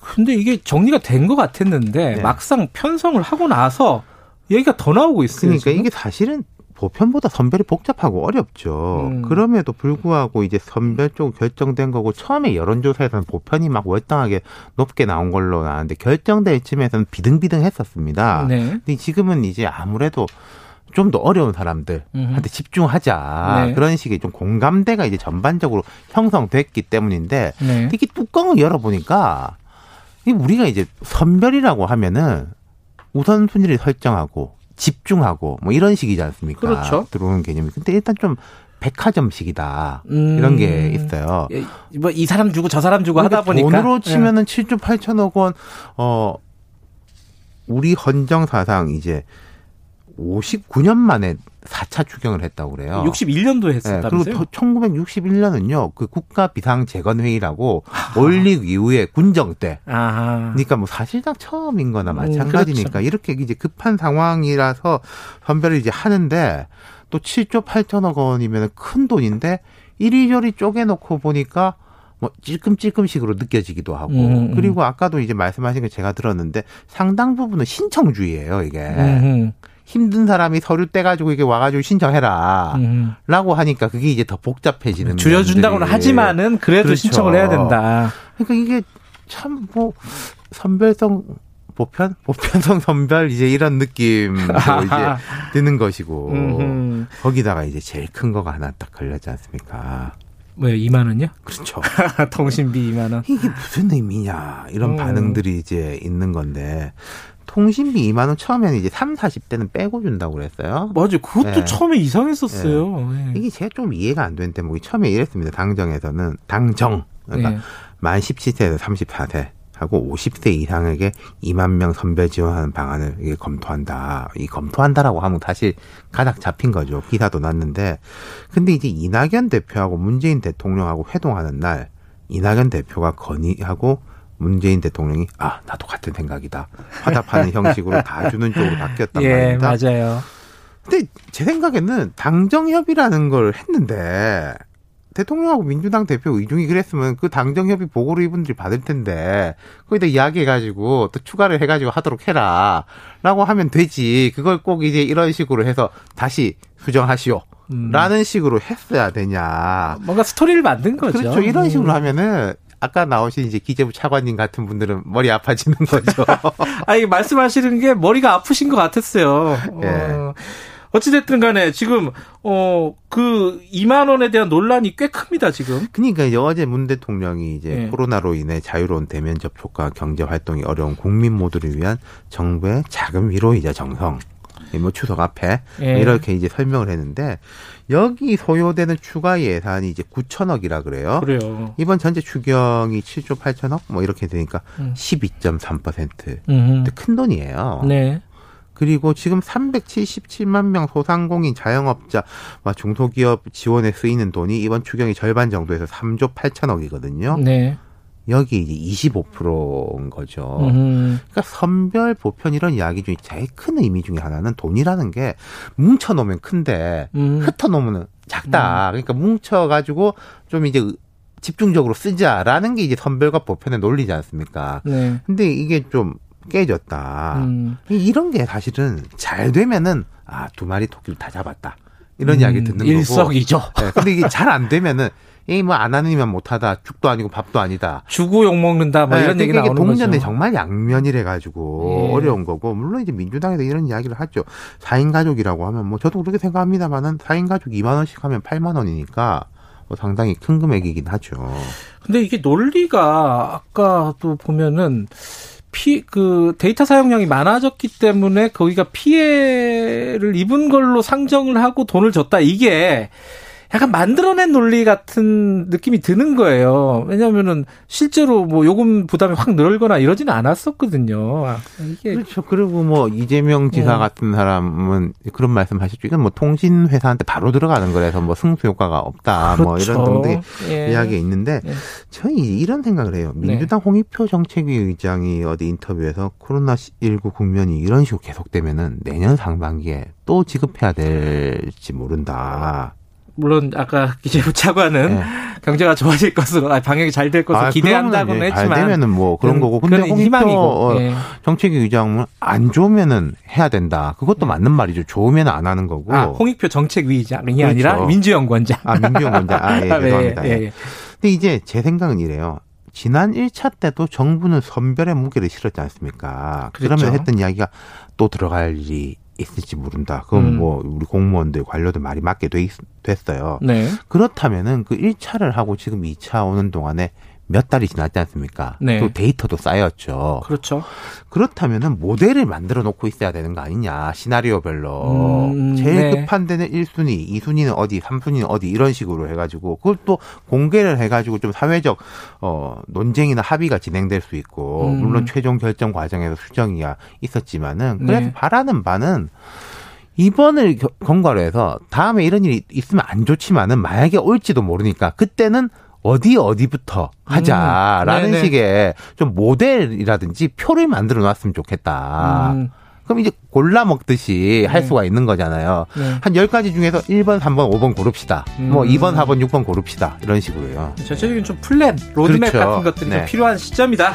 여기까지 듣겠습니다. 고맙습니다. 감사합니다. 의제와 전략그룹 더모아의 윤태곤 정치분석실장이었습니다. 김경래 최강시사 2부는 여기까지고요. 잠시 후 3부에서는 여의도 신호등 어, 준비되어 있고요. 목사님 한 분 연결할 겁니다. 굉장히 좀 감동적인 얘기일 것 같아요. 일부 지역국에서는 해당 지역 방송 보내드립니다.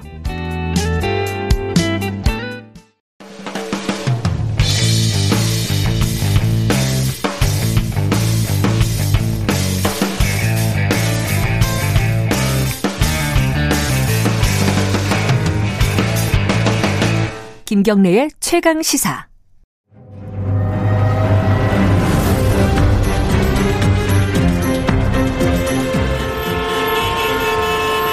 GPS가 연결되었습니다.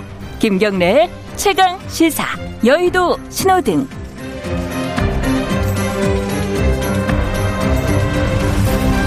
네, 한 주간 화제가 됐던 정가 인물을 집중 탐구하는 시간입니다. 주간 인물 토크쇼 여의도 신호등 오늘도 두 분 나와 계십니다. 먼저 김태현 변호사님 안녕하세요. 어, 안녕하세요. 그리고 현근택 변호사님 안녕하세요. 네, 안녕하세요.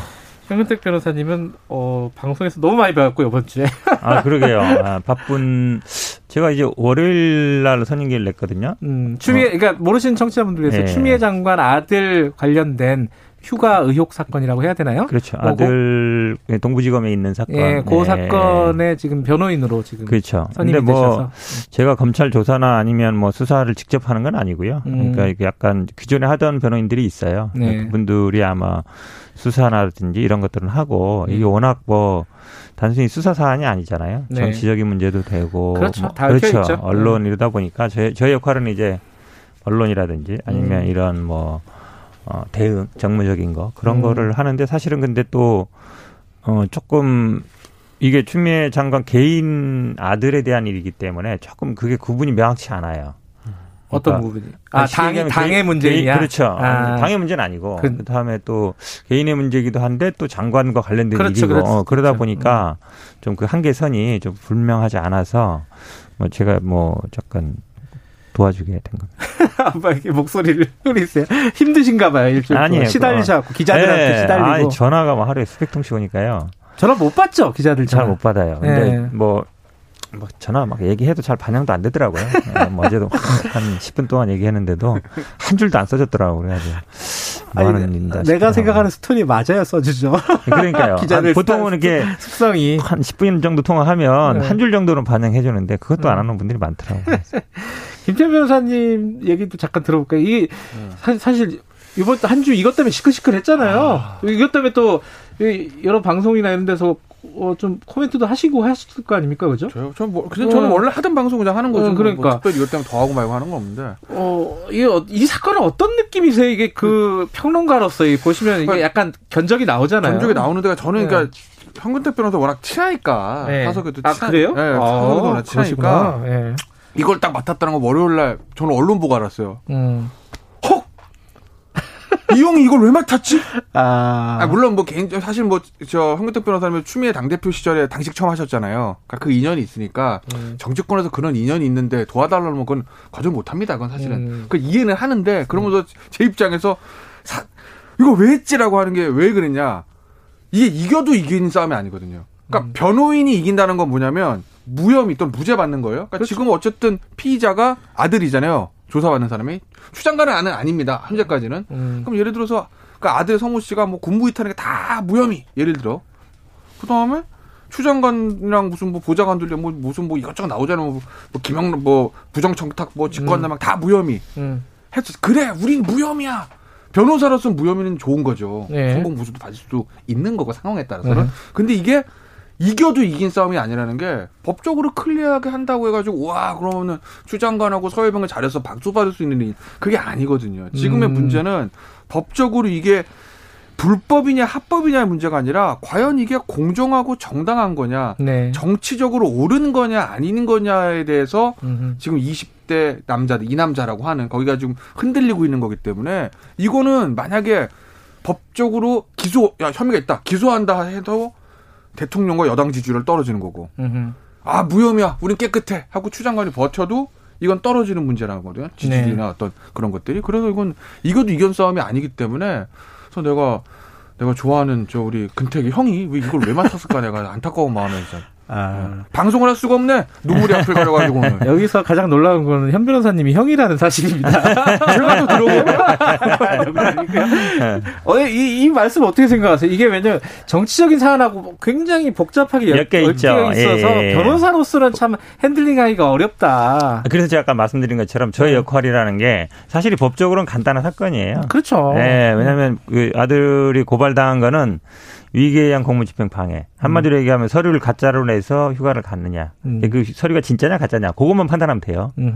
그 다음에 뭐 군무 이탈 아니면 뭐 이런 거. 그런 건 음. 결국은 휴가 탈영이니까 휴가 음. 없이 안 들어, 그러니까 휴가 명령 없이 안 들어가느냐. 그 두 개밖에 음. 없거든요. 네. 쟁점은 간단한 네. 거예요, 사실은. 네. 근데 이제 지금 모든 언론이라든지 하는 거는 뭐 누가 전화했느냐, 어떻게 전화했느냐, 뭐 왜 했느냐, 누구한테 했느냐, 온갖 그런 것들이잖아요. 기사들이. 그렇죠, 사실은 그렇죠. 어찌 보면 법적으로 뭐 그게 위법이냐 적법하냐 문제는 아니에요. 대부분들이 지금 음. 말씀하신 것처럼 어찌 보면 이제 공정하냐 아니냐 그렇죠. 얘기가 많은데 윤리적인 문제. 그렇죠. 음. 근데 저는 요이 약관을 다루면서 정말 제일 큰 거는 뭐냐면 사람들이 저도 카츠사 안 나왔거든요. 네. 카츠사를 잘 몰라 대부분의 사람들이. 어, 잘 모르죠. 친구가 그냥 들어. 그냥 네. 아, 뭐 외박 자주 나오는 어, 애. 주말에 그냥 외박 나온다더라. 네. 주중에 간다더라. 그리고 뭐 미군들하고 같이 있다더라. 이 정도 아는 거거든요. 근데 야, 음. 영어 좀 쓴다더라. 이 정도고 음. 잘 몰라요. 저도 주변에 뭐 친구들도 있지만 그러면 이 카츠사 저도 내부자 제보도 많이 듣고 이러면 우리나라 군대하고 정말 많이 다른 거야. 아, 우리나라는 아니지만 그분도 어쨌든 대한민국 군인 소속이지만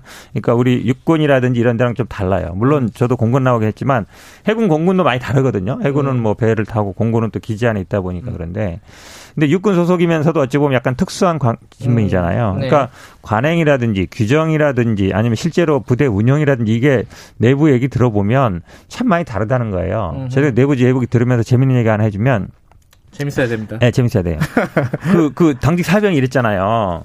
어, 육군 마크가 육군 마크가 달린 어떤 대위가 와가지고 승인해줬다 이러잖아요. 예, 그러니까 그 아들과 통화를 했던 당직 그렇죠, 사병이 그렇죠. 25일 날 당했었다는 어, 그분이 어, 의아해하는 상황이었는데 그렇죠. 대위가 와가지고 야 휴가 내줘 이렇게 됐다는 핵심 거예요. 뭐냐면 예. 육군본부 마크가 달렸다는 거예요. 예. 그래서 뭐 야당에서는 어, 육군본부에서 와가지고 한 거 아니냐. 음. 심지어 어떤 언론 보니까 육본에서 그까지 갔다 이런 보도까지 봤거든요. 그, 그 보도 나왔어요? 네, 그럼 그래서 나도 뭐지 잘 몰랐어요. 네. 그래서 그 내부인은 들어보. 보니까 그 카츠사는 부사관 옛날 하사관이죠. 부사관하고 네. 병들은 미군복을 입어요. 네. 미군 무대에다 달고 그러면 이사단이면 이사단 미군 마크를 네. 달아요. 네. 장교는 한국군복을 입어요. 네. 근데 마크는 원래 카츠사들의 소속은 육군본부 인사사령부인가 그래요. 그러다 보니까 육본 소속이에요. 아. 장교들은 육본 마크를 달기도 하고 이사단 마크를 달기도 하고. 근데 그게 일률적이지 않다는 거예요. 사람마다 좀 달랐대요. 음.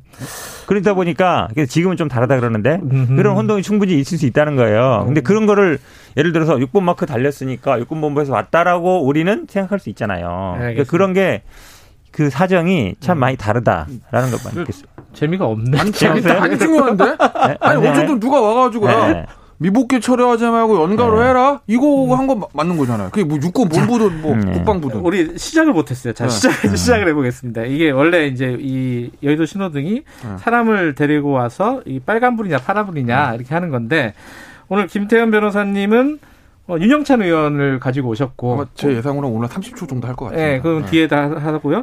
어, 현근택 변호사님은 어, 고민을 하시는데 추미애 장관을 어떻게 저는 아마 김대 변호사가 할 줄 알았더니 사실은 음. 지금은 이제 이게 넘어가는 과정인 것 같아요. 아니 음. 어제 국방부에서 발표한 걸 근거로 제가 보기엔 뭐 이렇게 빨간불에서 파라 노란불에서 이렇게 파란불로 넘어가는 오, 움직이는 노란불 정도, 예, 노란불 정도 아닌가라고 생각했습니다. 저는 사실은 네. 추미애 장관 하고 싶었는데 네.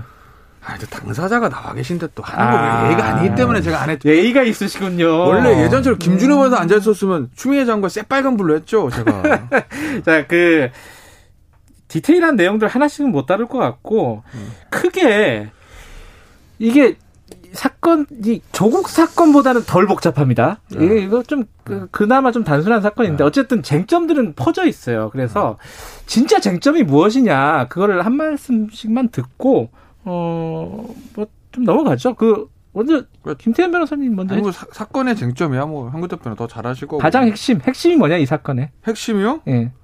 엄마 찬스 써느냐, 안 써느냐 아니겠어요? 저 음. 법적인 쟁점은 저는 별 관심 없습니다. 전 변호사지만. 관심이 없다는 것은 무역... 그게 그렇게 중요하지도 않다는 중요하지 않다는 음. 거죠. 그러니까 예를 들면 이런 거예요. 그러니까 조국 전 장관 사태 때좀 다른 건 네. 조국 전 장관 사태 때 네. 여권 지지자들, 네. 그다음에 중도에서 또 이제 또그 광범위한 광의의 여권 지지자들이 음. 조국 수호 검찰 개혁 요가 서초동 나왔어요. 그렇죠. 왜 그랬냐? 그래 조국 전 장관 잘못했다 치자. 음. 이거는 조국 전 장관이 법무부 장관 가면은 검찰 개혁하는 검찰이 막으려고. 네. 그리고 그거를 도와주는 보수 언론이 검찰과 보수 언론이 딱 손잡고 한거 아니야? 네. 이런 시각들이 여권 지자들이 있었어요. 네. 제가 실제로 그게 맞다는 건 아닙니다. 여권 지자 그렇게 볼 수 있는 여지가 없는 건 아니라는 거죠. 왜냐하면 음, 네. 시작도 인사청문회 과정에서 언론에서 먼저 터진 거고 그 다음에 바로 압수수색 들어간 것도 검찰이니까. 근데 지금 보시자고요. 뭐 지금 아직도 여권 뭐 뭐 몇 의원 법사위원 소속들이 뭐 검찰 개혁을 막으려나 어쩌고 저쩌고 하는데 누가 시작했는데 이거 언론이 시작했습니까? 뭐 윤석열 총장이 시작했습니까? 이거 당직 사병의 증언 나오면서 시작된 거거든요, 사실은. 음흠, 음흠. 그렇게 되면 여기는 뭐 검찰이 무슨 뭐 추미애 장관을 낙마시키기 위한 검찰 개혁 방해다 뭐 보수 언론 이 얘기를 쓸 수 있는 카드가 아니라는 거예요. 오히려 음. 박영진 의원이 얘기했던 교육과 병역 이거 국민의 영린을 기다리 건드리는 거는 음. 이거를 생각을 해보면 만약에 설사 아까 얘기하던 법적 쟁점에서 다저 현근택 변호사님이랑 저 하는 얘기가 맞아서 무혐의를 나온다 하더라도 이거는 국민의 어떤 감정을 선을 건드리는 문제 이기는 싸움이 아니다 정치적으로는 네. 그런 거 이런 거예요. 어제 이제 국방부에서 하나 해명 하나만 그냥 해명을 냈는데 우리 뭐 전화로 연장하는 거 있잖아요. 네. 뭐, 뭐 규정 뭐다 다 칩시다. 음. 국방부에서 보면 그 규정을 냈더라고요. 아, 부득이한 사유에서는 집 전화로도 휴가 연장할 수, 수 있다 는 거죠. 근데 이제 음. 부득이한 사유라는 게 이제 법이나 규정에 많은데 이게 결국 재량이라는 얘기거든요. 음흠.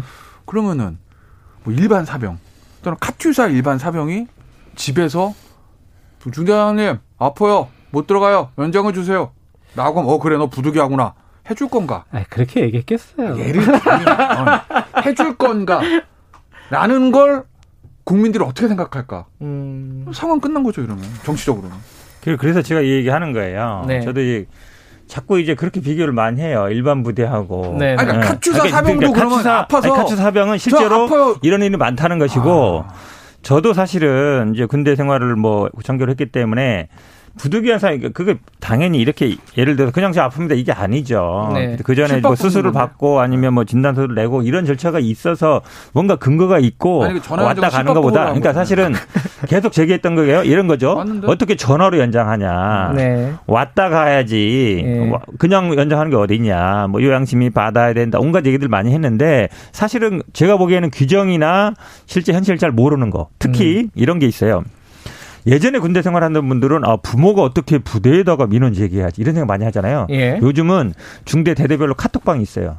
음 진짜예요. 카톡방 만들어 가지고 대대장 그그 그 군대 훈련하는 거 막 올리고 그래. 우리 왜 학교 가면 반끼리 카톡방 만들잖아요. 네, 애들도 있더라고요. 요새 어, 초등학생들도 어, 있고 네. 그거는 당연하죠. 그 부모들도 이렇게 하는데 군대도 있습니다. 그래서 음. 부모들이 애 아프다 엄마한테 얘기하면 엄마가 중대장 대대장한테 전화해서 우리 아프니까 좀 휴가 열이 저 훈련 빼주세요. 예. 그런 일이 부지기수 많아요. 그러니까 아.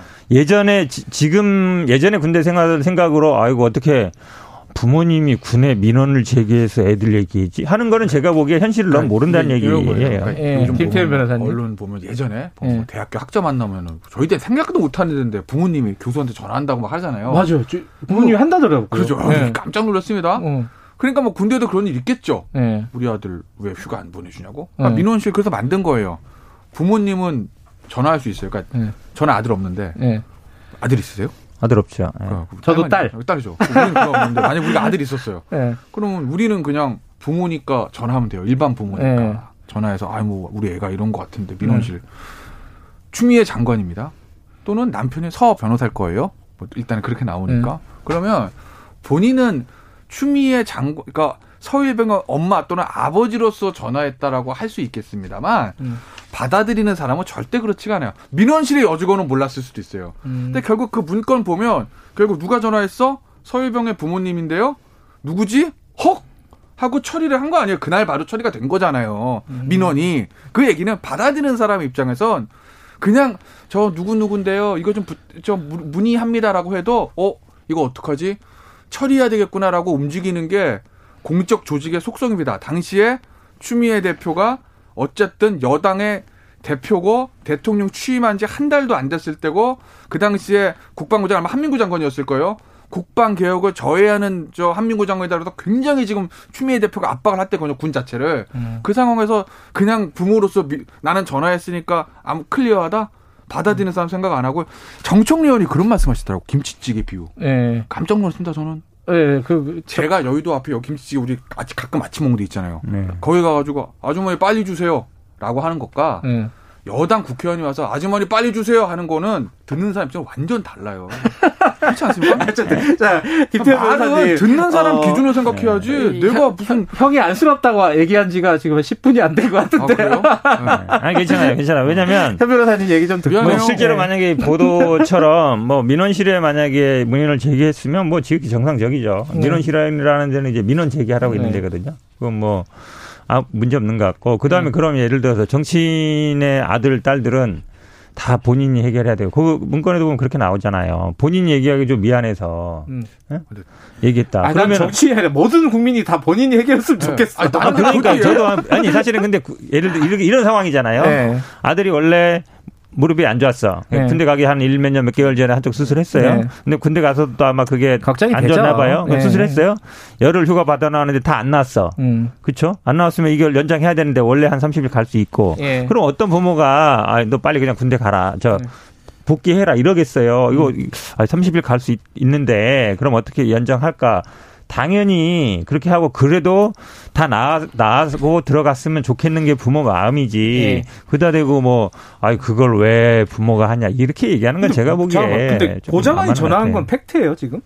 제가 보기에 그것도 아직 확실치 않아요. 어, 근데 뭐 여당 네. 의원이 방송 나와서 맞다고 그랬으면 맞는 네. 왜냐면 그 분도 제가 아시는 분인데. 알겠습니다. 정확한 기억이 없다라고 얘기하고 있어요. 그거, 네. 그, 마지막 한 말씀만 듣죠. 이 부분에 대해서는 추미애 장관 사퇴하라고 야당이 얘기하고 있잖아요. 김태현 변호사님 이거 무리한 겁니까 아니면 당연한 겁니까? 근데 저는 약간 뇌피셜을 곁들이면 제가 야당 지도부라면 네. 사퇴는 하라고 하죠. 네. 정말 사퇴를 원할까? 아 이게 이, 여기에 함의를 봐야 된다. 조조신가요? 그러니까 야당 입장에서 보면 이게 길게 가면 갈수록 좋은 겁니다. 사실은. 어... 왜냐하면 추석 때 보면 또 이제 지금 뭐 사실 추석 때 코로나 때문에 뭐 예전처럼 그렇게 뭐 추석 민심이란 게 없었겠죠. 사실은 이동이 좀 줄어들 테니까. 예. 그래도 어찌 됐든 간에 이게 길게 가는 게 과연 알겠습니다. 대통령의 지지율, 여당 지지율 좋으냐 아닙니다. 그러니까 야당은 그래 추미애 장관 더 하세요, 더 하세요라고 할 수도 있어 속으로는. 알겠습니다. 이걸 청와대와 민주당 된다. 실제로 네. 그런 네. 말도 했더라고요. 계속 음. 하라고. 근데 저는 아마 이번 주말 정도로는 아마 분위기가 바뀔 것 같아요. 왜냐하면 어제 이제 결국 추미애 장관 쪽으로? 아, 그렇죠. 왜냐하면 국방부에서 왜요? 공식으로 발표를 한게 아. 어, 일단 뭐 휴가 절차에 문제 없다. 그러면 뭐 검찰이 국방부 판단보다 더 아니, 그러니까 어, 우선할 수는 없잖아요. 판단이 결국 예. 실밥 뽑는 게 부득이한 사유니까 전화로 연장을 준다 이거잖아요. 그러니까 그게 그, 법적으로 자꾸 있어. 그렇게 실밥 뽑는 거라 표현하면 안 되죠.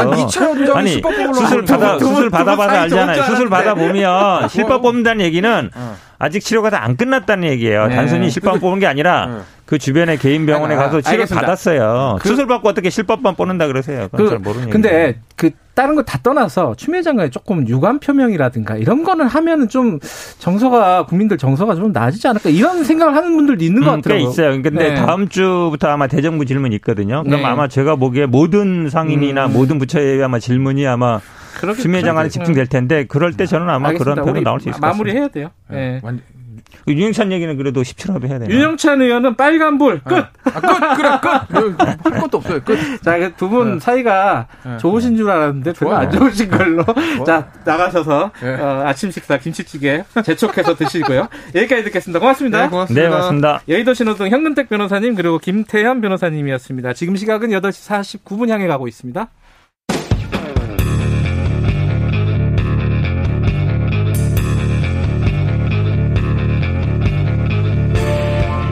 당신의 아침을 책임지는 직격 인터뷰. 김경래 최강 시사. 코로나 사태 이후로요.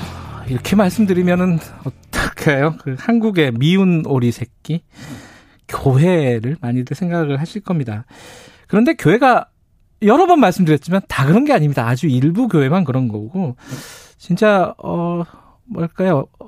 예수님의 말씀을 지키기 위해서 어, 그리고 이웃을 사랑하기 위해서 희생하고 봉사하는 기독교인들 굉장히 많습니다. 오늘 그런 분 한번 모셔, 모셔볼게요. 그, 기, 교회를 팔아가지고 교인들 기본소득을 주는 교회가 있다고.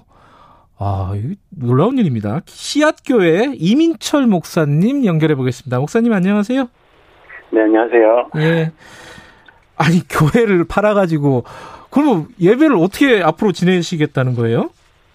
지금 코로나 이후로 예. 3월부터 현재까지 예. 온라인으로 비대면 예배를 계속 진행하고 있습니다. 음. 아니, 그래, 그러면은 일부 네. 교회인들은 그러잖아요. 아니, 대면 예배가 진짜 중요하다. 네. 어, 그리고 하나님한테 이제 그 대면 예배를 하는 건 어떤 약속이다. 뭐 이런 얘기들 많이 하는데 목사님이 보시기에는 안 그런 거예요? 아니요, 사실 그 예배라고 말할 때는 네. 그 예전이라고 불리는 예배 의식을 통해서 하나님과 만나는 것을 의미한 것뿐만 아니라 네. 그 성도의 교제라고 이야기하는 그 성도들 간의 만남 또한 포함이 되는데요. 네. 사실 보이지 않는 하나님을 예배하는 부분은 어디서든 가능하다고 믿는데 음. 그 물리적으로 직접 대변할 수 있는 성도들 간의 교제가 어려워진 부분이잖아요. 네.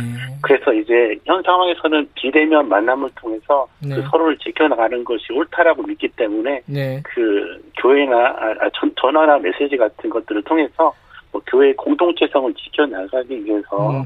애쓰고 있습니다. 네. 이름이 씨앗 교회잖아요. 네네. 이름만 딱 들어도 교회가 되게 작았을 것 같아요. 건물도 작고, 네. 그죠? 그쵸, 네. 근데 어쨌든 이렇게 예배당도 있고, 네. 이래야지 사람들 나중에라도 이제, 어, 코로나 끝나면은 모여서 예배도 드리고 해야 될 텐데, 이거를 팔아버리신다고요? 아, 판게 아니고, 네. 사실 저희 건물이 아니었기 때문에, 네. 임대하고 있었던 것을 아. 저희들이 빼게 된 거죠. 방을 빼는 거군요. 네, 방 빼는 거죠. 그래서 그 보증금을 근데 그걸 네네. 또 목사님이 가지시는 게 아니라 다음에 네네. 뭐 다음에 또 방이 필요할 수가 있잖아요. 네. 그, 그래서 네. 준비하시는 게 아니라 교인들한테 다 나눠준다고요? 네, 그렇게 하기로 됐습니다. 왜 그렇게 하기로 하셨어요? 아, 사실 뭐 저희들이 예배당 자체가 예. 그 작은 공간이니까 그 네. 정부 방역 지침을 지키면서까지 모기가 쉽진 않았고요. 네. 그 예배당이 텅 비어 있으면서 그 임대료가 매달 나가게 되니까 좀 아깝잖아요. 그렇죠. 음. 근데 임대료뿐만 아니라 이를 더 좋은 곳에 사용할 수 있을 텐데라는 음. 그런 아쉬움에 네. 그러다가 이제 코로나19가 점점 길어지더라고요. 예. 그래서 이제 회사들이 뭐 폐업하게 되는 소식들이 들리면서 음. 뭐 실질적으로 우리 저희 교회 성도님들도 회사가 폐업하게 되면서 실직을 하게 되었고 음. 뭐 그런 일들이 벌어지면서 아, 고민이 되더라고요. 네. 뭐 그래서 이제 교회는 건물이 아니고 사람이라는 것을 저희가 알고 있으니까 네. 구약 성경을 보면은 그 이스라엘 민족들이 광야 생활을 할때 네. 하나님께서 만나라고 하는 양식을 통해서 하나님의 백성들의 삶을 돌보셨다라면 그 오늘날에는 그 만나와도 같은 그 일용할 양식을 네. 이제 교회를 통해서 나누기를 하나님께서 원하시고 또한 교회가 성도들의 삶을 돌보기를 원하신다라고 우리가 음. 믿기 때문에 뭐 그렇게 결정하게 되었습니다. 그러면 이게 보증금 빼가지고 월세 내던 거 해가지고 교인들한테 이렇게 얼마씩 네. 나눠 드리는 겁니까? 어, 저희 교회 전체 성도 수가 한 60여 명 정도가 되는데요. 예. 그래도 네, 적은 돈이 가, 아닐 텐데, 예. 네, 약 3, 네. 그러니까 각 가정당 그리고 개인으로 분류를 해서. 예. 각 가정당 30만 원 그리고 개인에게는 10만 원씩 한 6개월에서 10개월 정도까지 지급할 수 있을 것 같습니다. 아, 30만 원, 10만 원을 한 번만 주는 게 아니라 또 6개월, 10개월 이렇게 지속을 하신다고요? 네 네, 그렇습니다. 아, 그러면 진짜 가지고 계신 거 다 쓰는 거 아니에요? 네, 그렇게 되겠죠. 아니, 그럼 목사님은 뭐 먹고 살아요? 목사님도 먹고 살고 뭐, 뭐 있어야 되잖아요. 아, 사실 뭐 저희는 저희 교회는 저뿐만 아니라 목사님 세 분이 같이 계신데요. 세 분이나 계신데 더군다나. 아, 저까지 네 명, 네, 네 명. 네 분이나 계신데. 네, 저희들은 교회에서 그 사례비라고 말하는 월급을 받지 않고 있고요. 어. 그러니까 네, 평일날 그 생업을 위해서 그 식당도 다니고 알바도 하고 사실 목사라는 사람들이 네. 그, 그 정기 정기적으로 계속 나가서 일을 할 수 없으니까 음. 뭐 알바도 많이 하시고요. 네. 네 그렇게 살고 있습니다 저희들은. 네. 목사님은 이민철 목사님은 어떤 일을 하셔요 평일에는 그러면은?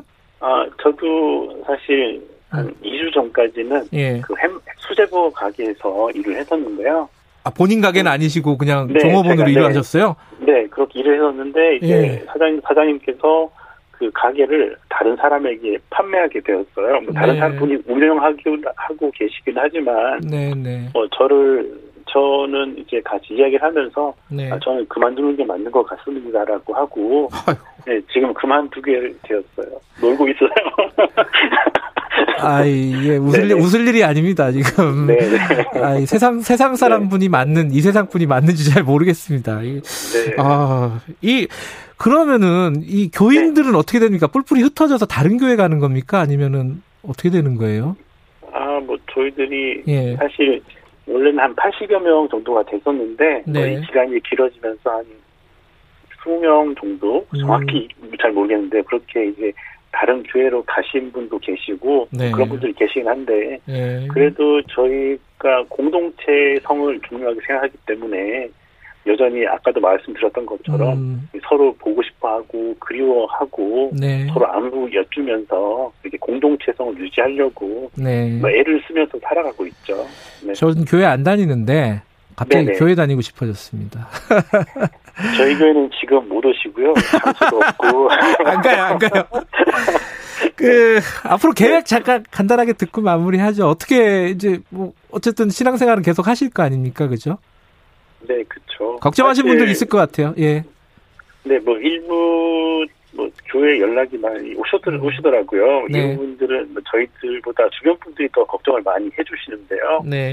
뭐 소위 말하는 교회를 팔아서 어떡하냐, 뭐 네. 뭐 교회 없어져서 어떡하냐 하는데 뭐 교회를 완전히 문 닫는 것이 아니라 네. 어 교회는 사실 아까도 말씀드렸던 것처럼 건물이 아니라 사람을 지칭하기 음. 때문에 뭐 저희들은 대면이든지 비대면이든지 네. 그 여전히 씨앗교회라는 이름은 존재할 거고요. 예. 뭐 코로나 19가 이제 종식되었을 때 어, 저희 목사님 한 분이 이야기했던 것처럼 네. 우리가 함께 모이기를 열망한다라면 알겠습니다. 어, 네 어디서든 얘기하고 있, 여기까지 드릴게요. 예. 네 알겠습니다. 고맙습니다. 씨앗교회 이민철 목사님이었습니다. 눈물 날라 그러네요. 오늘 여기까지 하겠습니다. 다음 주 월요일 네. 아침 7시 20분에 다시 뵙겠습니다.